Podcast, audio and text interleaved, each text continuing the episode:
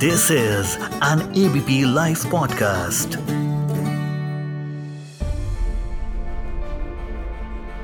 कुछ समय पहले भारतीय जनता पार्टी नमो ऐप लेकर के आई थी और अब ऐसी खबरें हैं कि मायावती बहुत जल्द बहनजी ऐप लेकर के आ रही हैं। आखिर क्या है ये पॉलिटिकल ऐप कल्चर जो इंडिया में तेज़ी से बढ़ रहा है विदेशों में ये कैसे काम करता है हमारे देश में कैसे काम करता है आइडियली एक पॉलिटिकल पार्टी के ऐप को होना कैसा चाहिए? क्या इसका इम्पैक्ट हो रहा है और हो सकता है?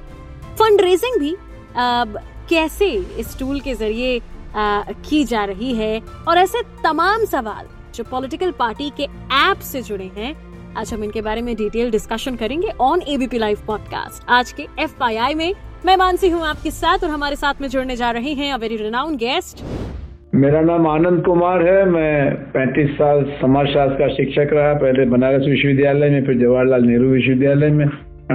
आम आदमी पार्टी की स्थापना में योगदान किया फिर लोकसभा का चुनाव भी लड़ा। और अभी मैं आजकल सोसाइटी फॉर कम्युनल हारमोनी का राष्ट्रीय अध्यक्ष हूँ। और भारत तिब्बत मैत्री संघ का भी राष्ट्रीय अध्यक्ष हूँ। थैंक यू सो मच हमारे साथ जुड़ने के लिए ऑन एबीपी लाइव पॉडकास्ट पहला सवाल जो मैं आज आपसे करना चाहूँगी कि जो पॉलिटिकल पार्टीज़ में ऐप कल्चर की तेज़ी हम देख रहे हैं। अब इसका आप अगर कोई रीजन बताएँ ये क्यों? देखिए लोकतंत्र तो सूचना और प्रसारण की ताकत पर चलता ही है। मीडिया को हम फोर्थ पिलर चौथा खंबा कहते हैं लोकतंत्र का। जी। लेकिन पिछले तीस सालों में जो समाचार और प्रसारण की टेक्नोलॉजी में परिवर्तन हुआ है हम्म, उसमें पहले तो प्रिंट मीडिया का और टेलीविज़न का मुकाबला हुआ ऑडियो विजुअल के पावर की वजह से। हम्म, अब उसके बाद अब प्रिंट मीडिया और ऑडियो विजुअल और फ़िल्मों के समानांतर सोशल मीडिया का भी विकास हुआ है। हम्म, सोशल मीडिया की कई खूबियाँ हैं। नंबर एक तो यही है कि इसमें जो व्यक्ति है नागरिक है स्त्री या पुरुष हम्म, वो अपने को किसी बंधन में नहीं पाता हम्म, और उसके पास बिना मांगे बिना बुलाए सूचनाएँ आती रहती हैं और उससे वो अपने व्यवहार पर प्रभावित होता है। दूसरा ये है कि इसमें कोई पूंजी का खर्चा नहीं है। अगर आपके पास एक टेलीफोन है मशीन है तो आपके पास बगैर किसी खर्च के हम्म, और अपनी सुविधा के हिसाब से सूचनाएँ आती रहेंगी जानकारी मिलती रहेगी। तीसरा ये है कि नई पीढ़ी की रुझान नई पीढ़ी के पसंद में अखबार पढ़ना तो उन्होंने बंद ही कर दिया है। पत्रिकाएँ भी वो नहीं देखते हैं। हम्म, फ़िल्मों का तीन घंटा या ढाई घंटा कौन समय निकाले? हम्म, और अ, उनकी ये टेक्नोलॉजी है ये नई पीढ़ी का जो 2022-23 के बहुमत हैं भारत में हम्म, उनका ये संचार माध्यम है। और इसकी अपनी खूबियाँ हैं जिसकी वजह से अगर आपको नई पीढ़ी के साथ संवाद स्थापित करना है हम्म, तो आपको इस माध्यम का उपयोग करना ही पड़ेगा। जी। अब अगर हम इस पॉलिटिकल ऐप मतलब मुझे ऐसा लगता है राजनीति में जिस तरह से इसे एज अ टूल इस्तेमाल करने के लिए शुरुआत इंडिया में हो रही है अ, पहले विदेशों में हो रखा है ऑलरेडी वहाँ काफ़ी पॉलिटिकल ऐप देखे गए हैं। तो अगर हम इस पॉलिटिकल ऐप के बारे में इफ़ेक्ट के बारे में अगर हम बात करें विदेश और हमारे देश दोनों में नमो ऐप क्योंकि आ चुकी है पीके ऐप भी रही है अ, तो इसके इफ़ेक्ट के बारे में इसके अ, आप क्या बताना चाहेंगे as compare to other countries बाकी विदेशों में भी और देश में भी? जो अमेरिकी समाज का और यूरोप में जर्मन समाज का थोड़ा ज़्यादा अनुभव है। हम्म। और उनकी तुलना में भारतीय समाज का जो तरीका है जो इनकी संस्कृति है उसमें बुनियादी फ़र्क है। ओके अमेरिका और यूरोप के लोग अपने जीवन में निजी फैसलों को बहुत महत्व देते हैं निजी अनुभव को इंडिविजुअलिटी फ्रेगमेंटेशन या व्यक्ति को। हम्म हम्म हमारे यहाँ अभी भी परिवार का फ़िल्टर है परिवार के ऊपर समुदाय का फ़िल्टर है समुदाय के ऊपर जाति या धर्म का फ़िल्टर है। हम्म तो अभी भी आम आदमी भारत का या आम औरत आपके द्वारा आए हुए ऐप के द्वारा आई हुई जानकारी को तत्काल अपने व्यवहार में उतारने में सक्षम नहीं है। हम्म। उसको परिवार की मंजूरी चाहिए समुदाय का स्वीकृति का प्रयास करना होगा। हम्म। और एक बड़ी लहर चलती है जो व्हाट्सएप से अलग है व्यक्ति के सोच से अलग है। ओके। जिसमें अगर आप नहीं हैं तो पीछे छूट जाएँगे अकेले हो जाएँगे। हम्म, और अभी भी भारतीय जीवन में सामुदायिकता कम्युनिटेरियन प्रिंसिपल्स यूरोप और अमेरिका की तुलना में ज़्यादा हैं। हम्म, इसलिए व्हाट्सएप के जैसे माध्यमों का बहुत सीमित प्रभाव पड़ता है। लेकिन धीरे धीरे परिस्थिति बदल रही है। हम्म, और कई मानों में जो आंदोलन है चुनाव में वोट तो अलग बात है लेकिन आंदोलनों में हिस्सेदारी मौन समर्थन या सक्रिय समर्थन इसमें व्हाट्सएप का बड़ा योगदान बढ़ता जा रहा है। जी। पॉलिटिकल ऐप का मतलब पॉलिटिकल ऐप बना तो दी गई हैं और सबने देखी भी हैं। लेकिन पॉलिटिकल ऐप का अकॉर्डिंग टू यू एक सही मकसद होना क्या चाहिए? आखिर क्यों ज़रूरी है पॉलिटिकल ऐप और कैसी होनी चाहिए? देखिए पॉलिटिकल ऐप या पॉलिटिकल प्रक्रिया के बारे में ये ध्यान में रखना चाहिए समाजशास्त्र की दृष्टि से। हम्म, कि इसमें चुनाव का वोट डालना ये आखिरी नतीजा होता है। जैसे कहते हैं ना कि खेती आपने की उसमें बीज डाला पानी डाला फ़सल हुई। जी। फ़सल से अनाज पैदा हुआ अनाज को आपने प्रोसेस किया। जी। और आखिर में उसका लड्डू मिला। जी। या उसका। पराठा या रोटी मिली। हम्म। तो चुनाव का वोट तो आखिरी प्रक्रिया है। उसके पहले बहुत लंबा एक चक्र चलता है। हम्म। राजनीतिक गतिविधियों का। जी। उसमें सबसे पहला कदम होता है सूचना का ओके। कि जो हमारे आसपास के हालात हैं उसमें क्या नया हो हो रहा है या क्या नया करने की कोशिश हो रही है क्या नया होना चाहिए हम्म।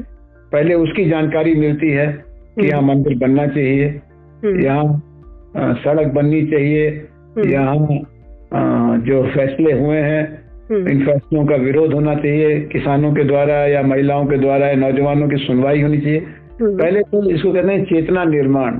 जी। इसमें व्हाट्सएप का अनूठा योगदान है हम्म, क्योंकि वो बहुत निर्मल तरीके से। हम्म, आप रैली में जाइए वो स्पॉन्सर्ड है। हम्म, आप कोई पत्रिका पढ़िए उसकी विचारधारा है। हम्म, लेकिन व्हाट्सएप का जो तरीका है उसमें करंट और काउंटर करंट हम्म, तुरंत सामने आ जाती है। मैंने कुछ लिखा हम्म, मेरी ट्रोलिंग शुरू हो गई या मेरा समर्थन शुरू हो गया। हम्म, तो जो पढ़ रहे हैं या पढ़ रही हैं उनको पता लगता है कि हम्म। क्या हवा का रुख क्या बन रहा है। हम्म, तो एक तो पहले चेतना निर्माण उसके बाद फिर गतिविधि। हम्म, व्हाट्सएप के ज़रिए जो घटनाएँ हो रही हैं उनकी रिपोर्टिंग होती रहती है। हम्म, आप अगर नहीं भी हैं लेकिन रामलीला मैदान में कोई रैली हो रही है या बम्बई के चौपाटी पर कुछ हो रहा है हम्म, या चेन्नई में कुछ हो रहा है तो उसकी खबर सारी दुनिया आपकी मुट्ठी में है। लेकिन ये व्हाट्सएप के ज़रिए तो हो रहा है बट देन अगर हम पॉलिटिकल पार्टीज़ की ऐप की बात करें तो? पॉलिटिकल पार्टीज़ का अपना अपना अलग तरीका है जैसे भारतीय जनता पार्टी चूँकि सरकारी पार्टी है हम्म, और उसका अपना एक तरीका है जिसमें श्री नरेंद्र मोदी के अंदर एक करिश्मा पैदा करने की कोशिश हो रही है। हम्म, वो एक नारा चलता है कि मोदी है तो मुमकिन है। हम्म, तो ऐसा ही करिश्मा पहले इंदिरा जी के बारे में था कि इंदिरा जी गरीबी के खिलाफ विद्रोह करने वाली प्रथम प्रधानमंत्री हैं। ऐसा ही राजीव गांधी के बारे में था कि टेक्नोलॉजी की दुनिया में भारत का 21वीं शताब्दी में प्रवेश हम्म, राजीव गांधी के नेतृत्व में हो रहा है। हम्म, ये अटल जी के बारे में था। हम्म, ये बहुत अच्छे नायक हैं। जो सभी दलों में लोकप्रिय हैं वगैरह वगैरह। कहने का मतलब ये कि ये पॉलिटिकल पार्टी की अपनी अपनी रणनीति होती है। जैसे कांग्रेस पार्टी का जो पॉलिटिकल ऐप का सिस्टम है उसमें अभी भी एक संकोच दिखाई पड़ता है कि उनका नेता कौन? हम्म, तो पूछते हैं लोग कि किस बारे में पूछ रहे हो? चुनाव में तो नेता राहुल गांधी हम्म, प्रधानमंत्री के लिए नेता खड़गे जी हम्म, और निर्णय लेने के लिए नेता सोनिया जी। हम्म, हम्म, तो अलग अलग पार्टियों का और समाजवादी पार्टी का कोई ऐप है ही नहीं। हाँ, क्योंकि वहाँ पर अभी उसके बारे में हालाँकि उसका जो नेता है अखिलेश यादव हम्म, वो नरेंद्र मोदी या राहुल गांधी की तुलना में टेक्नोलॉजी में ट्रेंड ज़्यादा है। हम्म, फिर भी उन्होंने अपना नहीं बनाया है। और मायावती जी अपना ले आ रही है। हालाँकि वो जिस जमात की नेता हैं हम्म, वहाँ पर व्हाट्सएप कल्चर का कोई ज़्यादा असर नहीं है। हम्म, बहन जी न खाता न बही जो बहन जी कहे वही सही। हाथी हाथी पर निशान देना है। हाथी चाहे जीते चाहे हारे हम हाथी के साथ हैं। तो इस तरह का जो एक कैप्टिव उनका बेस है या बहुत मज़बूत आधार है उसमें वो व्हाट्सएप को ला करके क्या करेंगी कहना मुश्किल है। शायद वो अपने प्रभाव के दायरे में मध्यम वर्ग को लाना चाहती हैं। हम्म। फ़र्स्ट टाइम वोटर्स को लाना चाहती हैं। हम्म। और जो इस समय का राजनीतिक माहौल है उसमें अपनी अपनी उपस्थिति दर्ज कराना चाहती हैं। जी। फंड रेजिंग इसके लिए भी ये टूल क्या ज़रूरी है? या मतलब पॉलिटिकल के बारे में तो क्योंकि मेरा अपना भी थोड़ा सीमित अनुभव है। जी। कोई भी आज भारत के मध्यम वर्ग का आदमी या औरत हम्म, एक रुपए का चंदा भी बिना अपने स्वार्थ को पूरा कराए नहीं देना चाहता। है जी। और दूसरा ये कि फंड का असली आधार हम्म, आम जनता भी नहीं है। हम्म। ये जो नंबर दो की कमाई करने वाले लोग हैं काला धन और राजनीतिक चंदा इसमें चोरी दामन का रिश्ता हो गया है। ज़्यादातर राजनीतिक दल काले धन के स्वामियों की मदद से ही राजनीति करते हैं। ज़्यादातर चुनाव लड़ने वाले भी काले धन के साथ। हम्म, और ये खुला सच है जो बहुत शर्मनाक है बहुत खतरनाक है लेकिन आर्थिक साधन के निर्माण में हम्म, आर्थिक कहें आधार को बनाने में हम्म। व्हाट्सएप की भूमिका अभी बहुत नगण्य है। आप मैसेज डालिए अपील करिए कुछ थोड़ा बहुत चैरिटी का ज़रूर रहता है। जी। किसी के हार्ट का ऑपरेशन हो रहा है अनाथ है मदद करो। हम्म, या किसी को कोरोना में ये बड़ा काम आया था। जी। खून के लिए या मदद के लिए। हम्म, लेकिन राजनीतिक धन संग्रह में आमने सामने का रिश्ता हम्म, और जो कहते हैं कि बिहाइंड दी कर्टन्स यानी दरवाजे के पीछे की बातचीत रात के अंधेरे में सौदेबाजी वो सब ज़्यादा है। व्हाट्सएप का अभी कोई बहुत योगदान नहीं है। जी।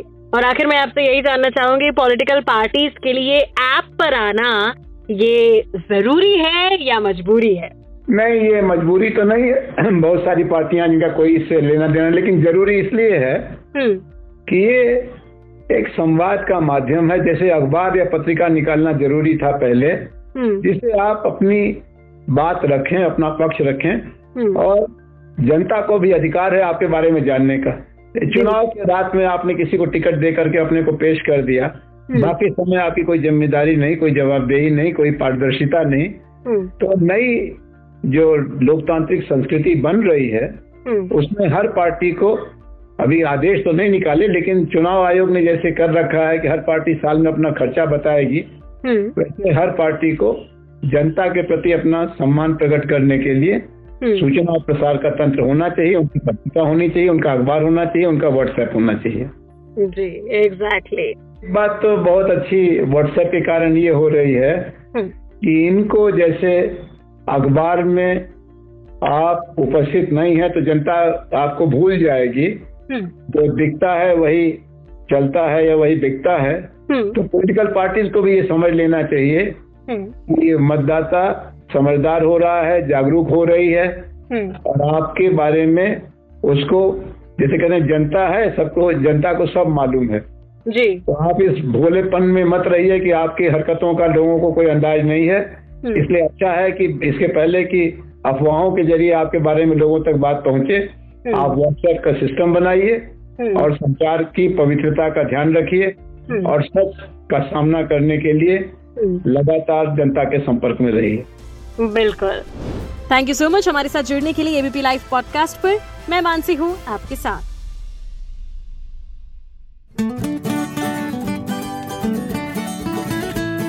This is an ABP live podcast.